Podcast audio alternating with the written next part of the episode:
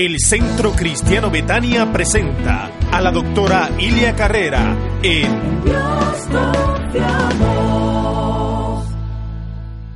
Abra conmigo la palabra del Señor en el Evangelio según San Mateo, capítulo 28, versículos 5 y 6. La palabra de Dios dice: Mas el ángel respondiendo dijo a las mujeres: No temáis vosotras, porque yo sé que buscáis a Jesús, el que fue crucificado. No está aquí, pues ha resucitado, como dijo. Venid, ved el lugar donde fue puesto el Señor, e id pronto y decid a sus discípulos que ha resucitado de los muertos. Y he aquí, va delante de vosotros a Galilea, allí le veréis, he aquí os lo he dicho. He titulado a la prédica de hoy la historia de Jesús, una historia maravillosa. Hablar de Jesús de Nazaret es algo fuera de serie, hablar de Jesús de Nazaret es algo maravilloso, llena nuestras vidas. Por menos yo he venido escuchando acerca de Jesús de Nazaret desde temprana edad, consciente de que su nacimiento fue anunciado por muchos profetas desde antes de que viniera a este mundo. Fue anunciado el lugar donde iba a nacer por un profeta llamado Miqueas. Y Miqueas dijo: va a nacer en Belén. Fue anunciado por hombres como Isaías el profeta, un príncipe del Señor. Estaba viendo un programa de Sid Roth. ¿Sabe quién es Sid Roth? Un judío que tiene un programa de televisión en Enlace. Y Sid Roth entrevistaba a otro judío, un estudioso de la Biblia, un estudioso de la palabra.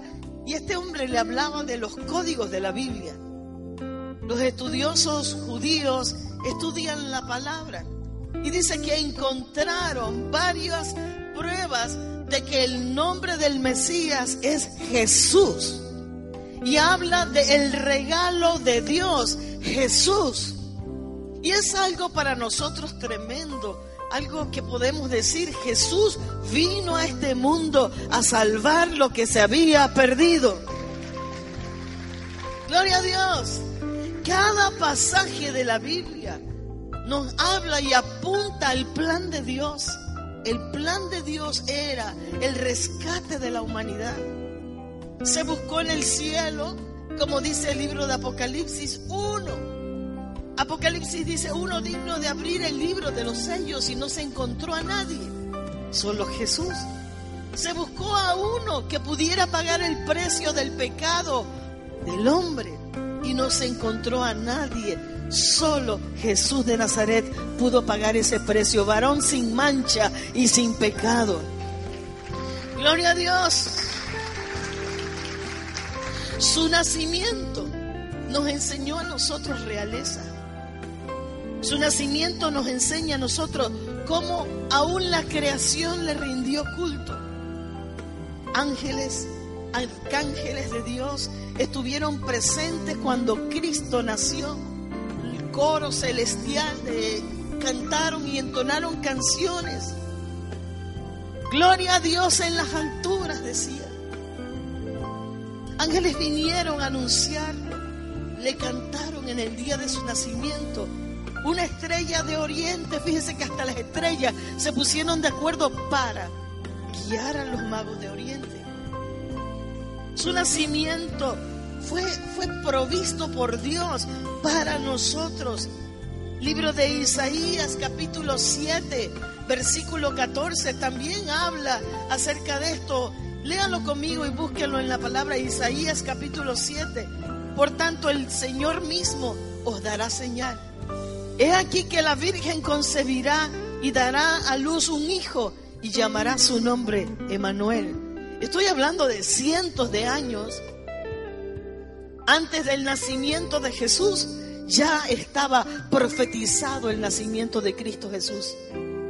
La historia comprueba que Jesús vino a este mundo. La historia hace su propio análisis.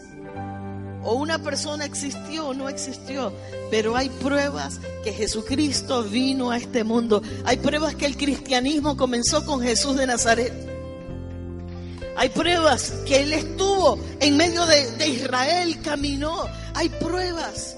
Y se levantó después de su muerte, después de su resurrección. Se levantó un grupo de hombres y mujeres que anunciaron el Evangelio, las buenas nuevas de Cristo Jesús. Él vino a este mundo a salvar lo que se había perdido. Él vino a este mundo a cambiarnos, a darnos la oportunidad de un día volver a nuestro Padre Celestial. Su adolescencia me enseña a mí también cosas tremendas. En la adolescencia, Lucas capítulo 2, versículos 41 en adelante. Su adolescencia nos enseña a nosotros el amor por la casa de Dios. Mire que cada momento que uno lee algo acerca de Cristo, uno aprende. Y su adolescencia nos enseña a nosotros cómo hay que amar la casa de Dios. Recuerda la historia. Lucas 2 dice que ellos fueron al templo. Posiblemente era lo que yo creo que se llama en hebreo bar mitzvah, la presentación del varoncito a los 12 años de edad. Y cuando sus padres se regresaban posiblemente a la carpintería Nazaret, después de varios días se dan cuenta que Jesús no estaba con ellos. ¿Dónde estaba Jesús? Pues le aseguro que no estaba en el McDonald's de su tiempo, tampoco en el Playland Park. Jesús de Nazaret estaba en la casa de Dios. Él estaba hablando con los sabios, con los entendidos de ese tiempo. ¿Qué me enseña eso? Amor por la casa de Dios. Si mi Cristo amó la casa del Señor, yo también amo estar en su casa.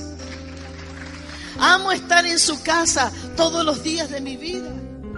Él mostró su preferencia hacia las cosas de Dios porque Él es Hijo de Dios. El Nuevo Testamento nos señala a nosotros como los hijos de Dios también. Y nosotros tiramos hacia las cosas del Señor. La Biblia dice que las ovejas del Señor oyen su voz y la siguen. Tremendo. Porque aquí hay una verdad. Si usted es oveja de Dios, usted va a escuchar su voz y va a caminar con el Señor con todo el corazón. Número 3, su ministerio. Su ministerio, el inicio de su ministerio nos enseña a nosotros cosas tremendas. Jesús no se fue a los templos a buscar a sus futuros líderes. Él no se fue a las universidades de su tiempo. Él se fue y buscó a 12 hombres humildes, pescadores, sucios, oliendo a pescado. Usted va al mercado a comprarse sus langostinos que van a hacer al ajillo. Y cuando llegas a tu casa, ¿qué haces con tu ropa? Huele a pescado. Jesús no se buscó a hombres que olieran Paco Rabanne. Él se buscó a hombres humildes, sencillos, para que llevaran la palabra del Señor. Inclusive, uno de esos lo iba a traicionar, pero aún así Él le dio la oportunidad. Jesucristo nos enseña a nosotros que Él no hace acepción de personas, que Él es amor y que Dios ama. Gloria a Dios. Vino a enseñarles el amor y es lo que nosotros podemos aprender. El amor a todo tipo de personas. Su palabra nos enseña a nosotros cómo Jesús se acercaba a los hombres que no tenían ayuda, que nadie los podía ayudar. Se acercó a un gadareno, que cualquiera hubiera dicho, fuchi, fuchi, fuchi, vete de aquí, aléjate. Él se acercó al gadareno, lo libró de todos sus demonios y le regaló una vida nueva. Él se acercó a la mujer sorprendida en el mismo acto del adulterio. Y en vez de rechazarla, señalarla, ponerse a hablar mal de ella, Él la amó y la perdonó. Amados, ese es nuestro Señor Jesucristo. ¡Oh, gloria a Dios! Bendito sea el Señor. Él ama a los suyos, Hay todavía muchos traficantes de drogas que no saben que le pertenecen al Señor, pero ya el Señor los está buscando. Él ama a cualquier tipo de persona que quizás tiene necesidades, que está hundida en el hueco, pero Él siembra su palabra de amor en todo corazón. Él no hace acepción de personas. Y si nuestro Cristo, nuestro líder, no hace acepción de personas, ¿quiénes somos nosotros para creernos mejor que otras personas? ¿Quiénes somos nosotros para menospreciar a otros? El padre del orgullo es Satanás. Y dice la Biblia, el orgullo precede ¿a qué? A la caída. Así que nuestro corazón tiene que estar conectado con el Señor y decirle: Señor, si yo veo que en mi vida hay menosprecio por otras personas, algo tiene el Señor que cambiar en mi corazón. Somos una obra en proceso. Yo les he contado que tengo una perrita, ¿verdad? Ella es cédula 4 de Chiriquí, la compré en Chiriquí.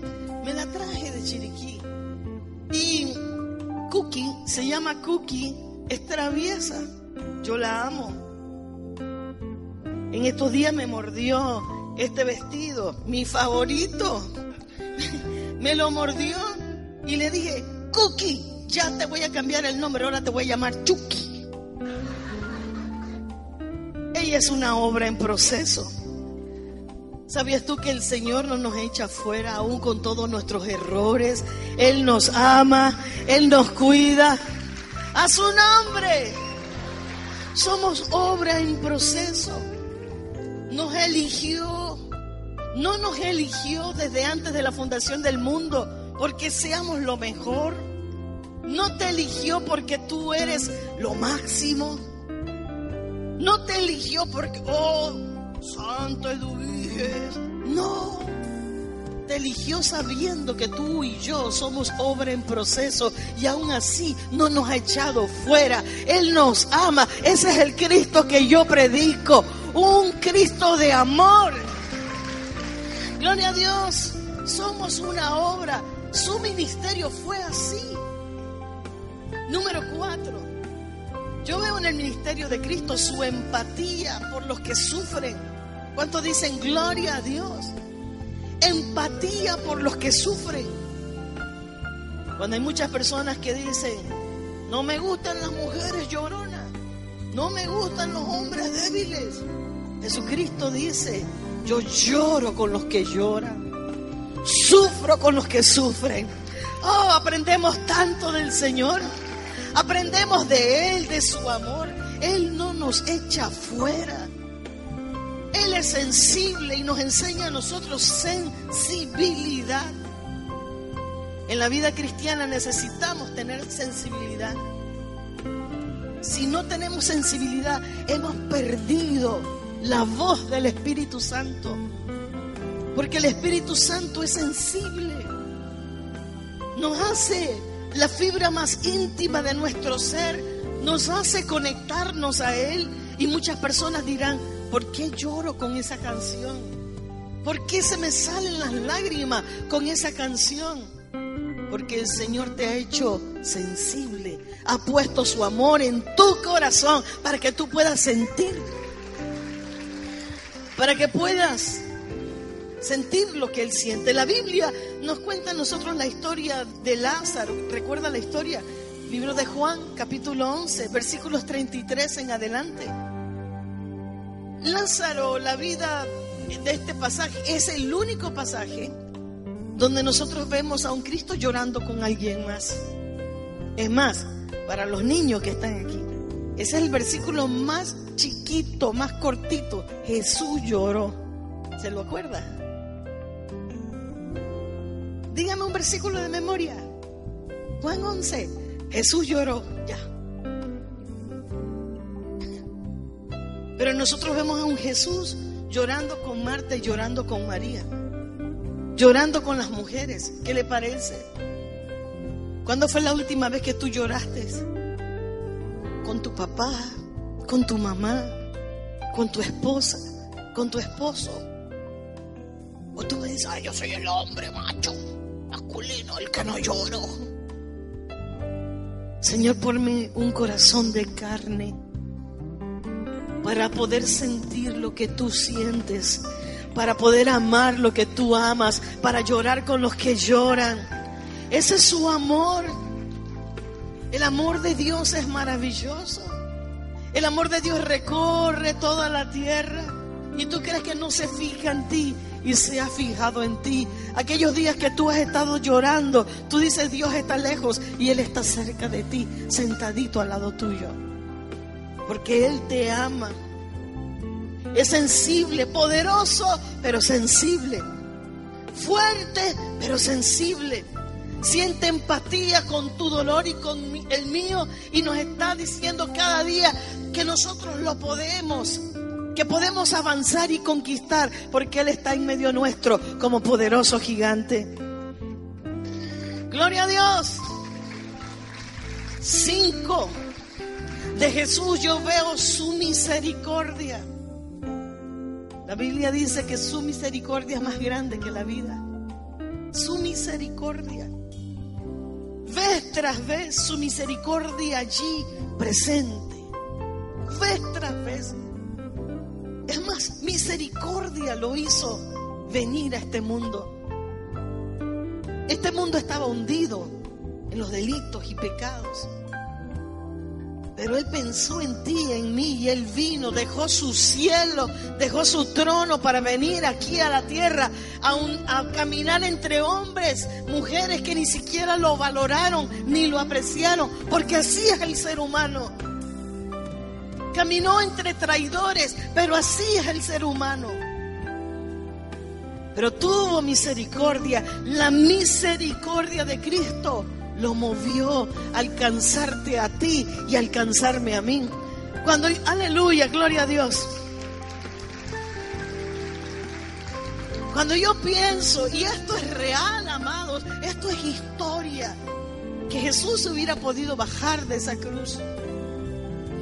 Es más, cuando lo fueron a atrapar, Él mismo dice que Pedro sacó la espada y le cortó la oreja al siervo del sacerdote. Él mismo dijo, mira, yo si hubiera querido hubiera mandado multitudes de ángeles aquí, me hubieran defendido. Pero Él mismo dijo, tengo un plan que cumplir. Su misericordia lo llevó a la cruz. Se hubiera podido bajar de esa cruz, pero no se bajó.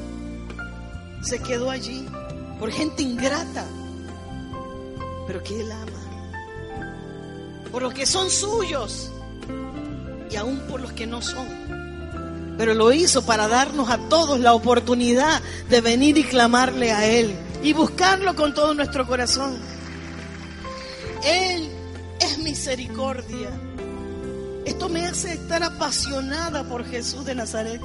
Para mí el cristianismo no es religión, es vivencia. Amar a Cristo, vivo por Él, respiro para Él, camino por Él. Igual te pudiera estar haciendo cualquier otra cosa, un plano, diseñando aquello, pero en medio de mis días, todos los días, pienso en Cristo, porque todo corazón agradecido valora su misericordia. ¡Aleluya! Evangelio según San Marcos, capítulo 10, versículos 46 en adelante, la historia del ciego Bartimeo. Usted sabe esa historia. Mientras otros mandaban al ciego Bartimeo a callarse, aún los discípulos, cállate ciego, cállate mendigo. Mientras otros mandaban a Bartimeo a que se callase la boca, la misericordia de Jesús lo llevó a llamarlo. Llámenme a ese hombre. El Hijo de Dios hubiera podido pasar de largo. ¿Qué diferencia hacía? Un ciego más. Pero su misericordia no hace excepción de personas. En su misericordia Él para, se detiene aún por los ciegos. En su misericordia Él nos toca y nos alcanza. Lo mandó a llamar como te mandó a llamar a ti y a mí, para que nos sentáramos en la mesa con el Padre Celestial.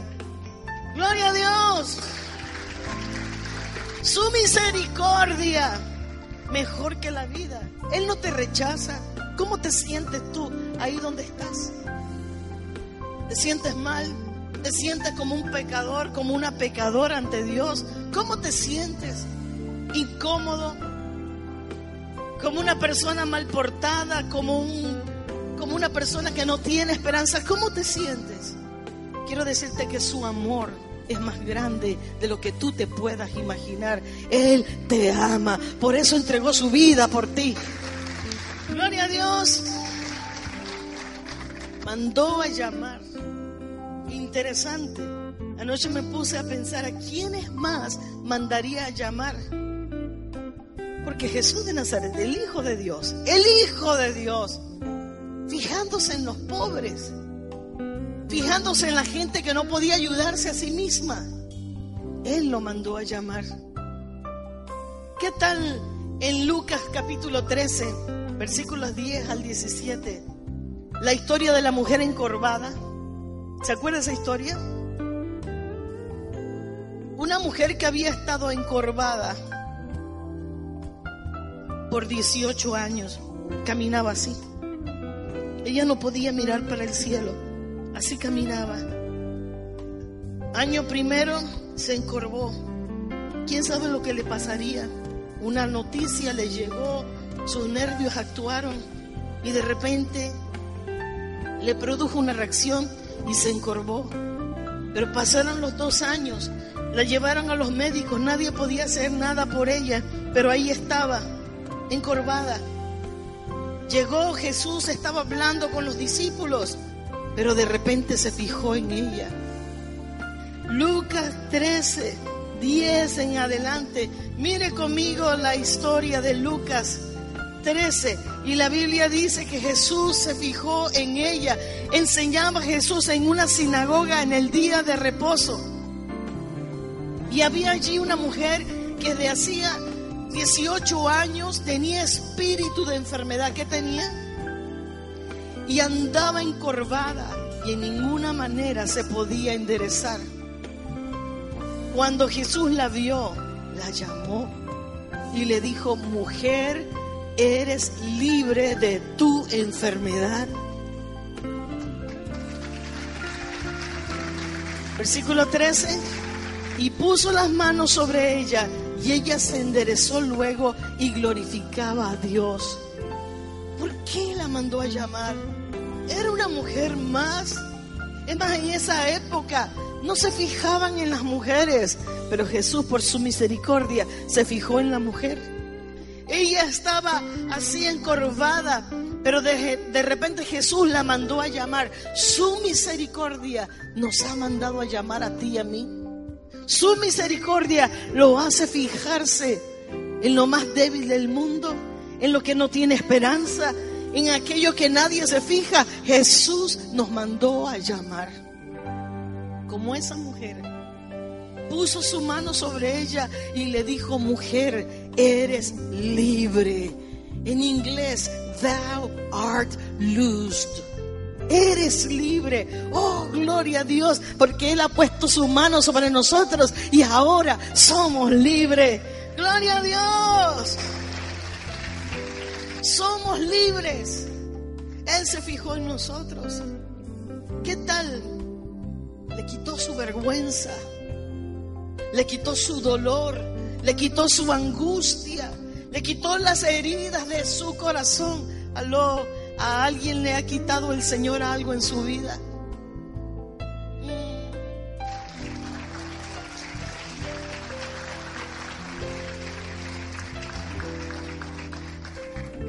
Le quitó su tristeza, se la cambió en gozo. ¿Usted se imagina a esa mujer cuando regresó a su casa? Ya no regresó. O de repente yo hubiera hecho: hola muchachos, ¿cómo están? Aquí estoy. Hola mamá, ¿cómo te fue en la iglesia? Ustedes no creerán lo que me pasó. ¿Qué te pasó, mamá? Vi a Jesús y Jesús me mandó a llamar. Y miren lo que ha pasado. Soy libre, soy libre. Su vida cambió. Oh, cuando Jesús entra a un corazón, cambia la tristeza en gozo.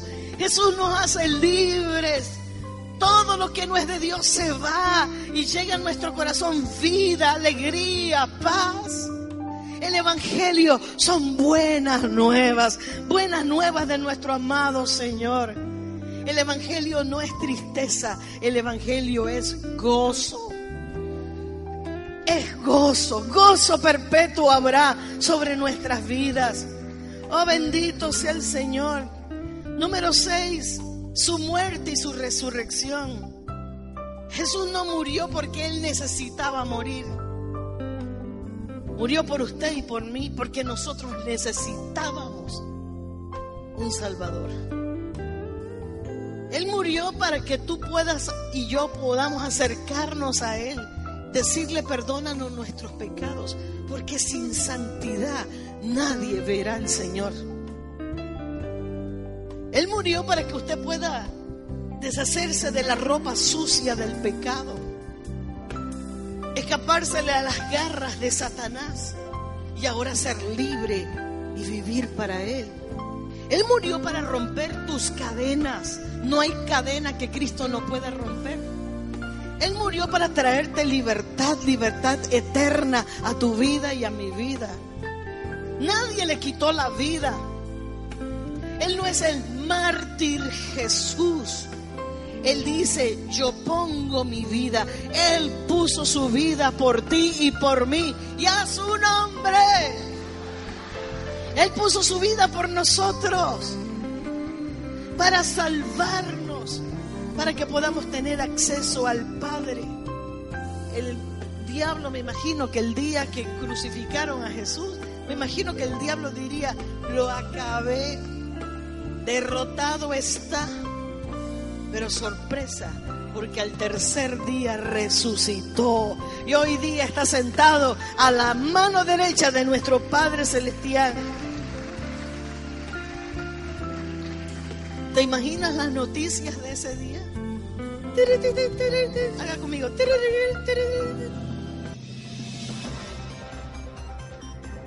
Noticiero Jerusalén. Finalmente atraparon a aquel que por más de 3 años se ha hecho pasar como el Hijo de Dios. Sus seguidores se dispersaron tras la captura de su líder. Jesús de Nazaret fue ejecutado junto a otros 2 prisioneros en el Monte Calvario este viernes por la tarde en Jerusalén. Poncio Pilato, gobernador, ordenó la crucifixión y ante testigos reportaron que un eclipse solar duró 3 horas. Hubo un gran terremoto y el centurión romano que cuidaba la cruz dijo: verdaderamente ese es el Hijo de Dios. Su muerte fue confirmada y hay información que por amenazas de robo los líderes religiosos judíos le han pedido a Pilato que ponga una piedra grande con un gran sello para impedir el robo del cuerpo. Para evitar división en el concilio de los judíos, Pilato procedió a sellar la tumba y evitar la provocación de alguna revuelta. Hemos recibido información confidencial que la piedra de la tumba fue removida. Los soldados que la custodiaban, tras ver la maravilla, han declarado que el cuerpo de Jesús ha sido robado. Pronto les tendremos más noticias. Seguimos informando desde Jerusalén.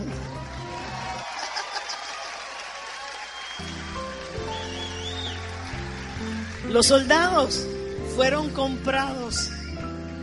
Cuando ocurrió la resurrección de Cristo, ángeles del cielo vinieron, la piedra fue removida y Cristo vino a la vida. Al saber eso, los judíos pagaron a los soldados romanos para que dijeran que Jesucristo había sido robado. Pero usted y yo sabemos que no fue robado. Él resucitó. Él resucitó. Él resucitó. Gloria a Dios. Y la noticia más grande del mundo, y es que también volverá. Hoy día está con el Padre Celestial sentado en el cielo. Dice la Biblia que está intercediendo por tus asuntos y por mis asuntos, por tus plegarias y mis plegarias.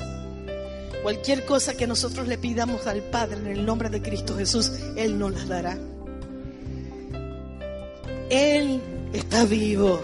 Él ha resucitado. ¡Oh, bendito sea su nombre! Esa es la historia de Jesús, el único líder religioso, si podemos decirlo así, que murió, pero que no se quedó en una tumba, sino que resucitó. Podemos ver la tumba de muchos otros, pero la tumba de Cristo está vacía. ¡Uh-huh! ¡Gloria a Dios! Gracias, Señor. Gracias, Señor. Póngase en pie conmigo y dígale gracias, gracias, gracias. Te doy gracias, Jesús, por tu sacrificio. Véngase al altar con nosotros y vamos a decirle gracias, porque Él está vivo. Gracias, Señor. En el Monte Calvario estaba una cruz. Era emblema de afrenta y dolor. Mas yo amo esa cruz, no murió mi Jesús por salvar almas y pecador. Oh, yo siempre amaré esa cruz, en sus triunfos mi gloria será. Y algún día en vez de una cruz, mi corona Jesús me dará. Y al que el mundo desprecie, y aunque el mundo desprecie la cruz de Jesús, para mí tiene su atracción. ¿Y para ti?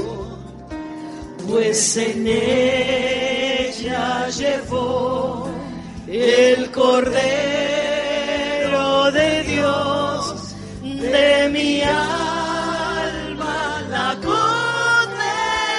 condenación. Oh, yo siempre amaré esa cruz, en sus triunfos mi gloria será. Y algún día en vez de una cruz, mi corona Jesús me dará. Oh, yo siempre, oh, yo siempre amaré esa cruz, en sus triunfos mi gloria será. Y algún día en vez de una cruz, mi corona Jesús me dará. ¿Qué tal si te tomas este tiempo para decirle gracias? Gracias, Jesús. Gracias. Jamás podré pagarte tu sacrificio, tu entrega. Que te hayas fijado en mí, Jesús. Gracias. Que me hayas mandado a llamar. Gracias. Dígaselo a Él. Quiero decirte que tú eres amado, amada por Dios. Cuando planificaron en el cielo que Jesús viniera a entregar su vida, a morir en una cruz del Calvario, tu nombre estaba incluido. Tu nombre. Quizás yo no conozco tu nombre completo, pero Jesús lo conoce. Y Él pensó en ti. No se bajó de esa cruz por causa tuya. Lo puedes entender de esta manera. Si tú eres papá, mamá, tienes hijos, de repente tu trabajo no te gusta, pero tú dices: yo aguanto por mis hijos, resisto por mis hijos, saco fuerza por mis hijos. Tú eres hijo de Dios, eres hija de Dios. Recibe su amor, recibe su toque, recibe el abrazo del Espíritu Santo que te dice: te amo, te amo, te amo. Gracias, Jesús. Te amo yo a ti. Te amo, Jesús. Jesús de Nazaret precioso. Gracias, Señor. Gracias, Señor. Alguien puede levantar su voz conmigo y decirle: gracias. Valoramos tu entrega. Valoramos tu victoria. No hay otro como tú. Las tinieblas quedaron derrotadas. El enemigo quedó derrotado. Gracias, Jesús. Hay victoria por medio de ti. Y algún día, en vez de una cruz, mi corona Jesús me dará. Hoy o siempre. Hoy o siempre amaré. Te lo digo. Esa cruz. La cruz de Jesús. En sus triunfos mi gloria será. Y algún día, en vez de una cruz, mi corona Jesús me dará. Uno de los beneficios de la cruz, ¿sabes cuál fue? Que la sangre de Cristo tiene poder, que hay libertad para el cautivo. Uno de los beneficios de la cruz es la sanidad para nosotros. Él llevó nuestras enfermedades y por causa de Él somos sanos. A la mujer que tenía el espíritu de enfermedad, la tocó. ¿Qué tal si tú le dices ahí donde está: tócame, Jesús? Tócame, Jesús. A la mujer del flujo de sangre, Él pasó y ella lo tocó. Dile: Señor, yo me agarro de ti, no te suelto, y declaro victoria. En el nombre de Cristo Jesús, Padre Celestial, tomamos autoridad sobre todo espíritu de enfermedad, sobre todo lo que no viene del Padre Celestial. Y en el nombre poderoso de Jesucristo de Nazaret, invocamos la sangre preciosa de Cristo, esa sangre que tiene poder, y echamos fuera todo espíritu que no viene del Padre, toda enfermedad, toda semilla que el Padre no sembró, es arrancada de raíz de tu cuerpo ahora y echado fuera en el nombre poderoso de Cristo Jesús. Recibe tu sanidad, recíbela por fe, declara por fe sanidad, sanidad, sanidad, sanidad. Ovarios nuevos en el nombre de Cristo Jesús. Sanidad para ti, de la cabeza a la planta de los pies. Sistema nervioso balanceado en el nombre de Cristo Jesús. Esquizofrenia, fuera en el nombre de Cristo Jesús. Asma, fuera en el nombre de Cristo Jesús. Diabetes, alta presión, fuera en el nombre de Cristo Jesús. Espíritu de cáncer, fuera en el nombre de Cristo Jesús. Declara victoria, declara libertad, declara salud para tu cuerpo, para tu familia.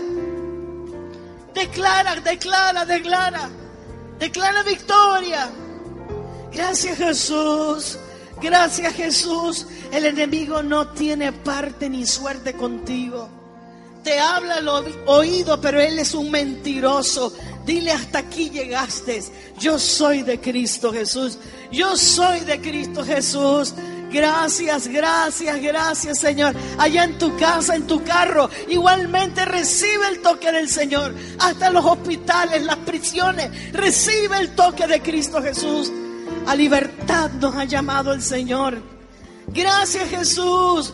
No hay nada que tú pidas de acuerdo a la voluntad de Dios que Dios no hará. Él tiene poder.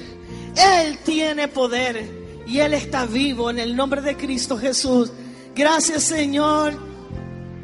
Ayúdanos a amarte con todo el corazón. Dígaselo conmigo.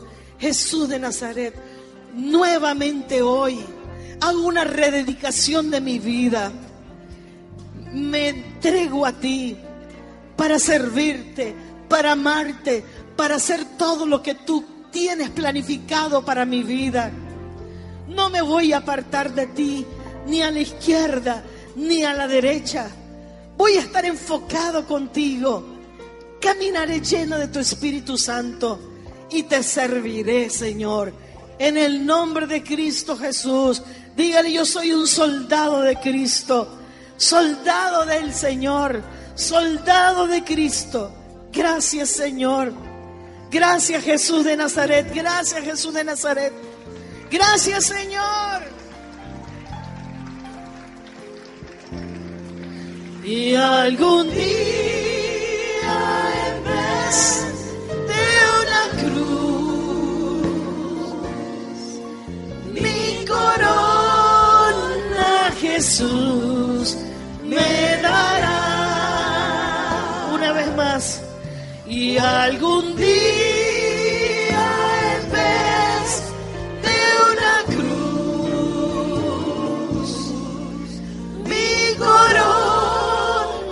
Jesús me dará. Fuerte el aplauso al Rey. ¿Saben? Chistosamente, yo le conté lo de Cookie y que porque se porta mal la voy a llamar Chucky. Pero quizás tú estás con alguien en tu casa o te ves tú misma, tú mismo, y tú dices: la verdad es que no lo logro. No logro cambiar mi carácter, mi mal carácter. Soy una persona amargada, estoy lleno de amargura. Nada más me la paso criticando, blasfemando. Cuando Dios te ve a ti, Dios no te dice Chucky. Dios te tiene un nombre nuevo, un nombre de amor. Porque Él sabe que tú vas a pasar este proceso y vas a estar bien, vas a estar bien, vas a estar bien. Esta vida cristiana es una vida de sacrificios. Ya no vivo yo, Cristo vive en mí. Montones de cosas que usted mismo se niega, pero lo hace por causa de Cristo. Amén. Y todo va a estar bien en el nombre de Cristo Jesús. Levántale la mano a una persona que está al lado tuyo. Levántale la mano y dile: hay victoria, hay victoria, hay victoria. Todo va a estar bien. Gloria a Dios. Séllalo con un aplauso. Gracias, Señor Jesús. Gracias, Señor. Profetizo sobre ustedes.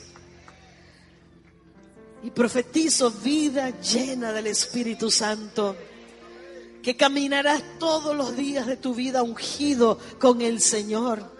Donde pongas los pies, Dios te lo entregará. A donde extiendas tu mano, Dios te lo extenderá. Lo que declares con tu boca vendrá a cumplimiento. Porque eres un hombre de Dios, una mujer de Dios. Y Él te pone adelante, no atrás, adelante, distinguido, distinguida como una hija de Dios. Dale gloria y alabanzas al Rey. El Centro Cristiano Betania presentó En Dios Confiamos.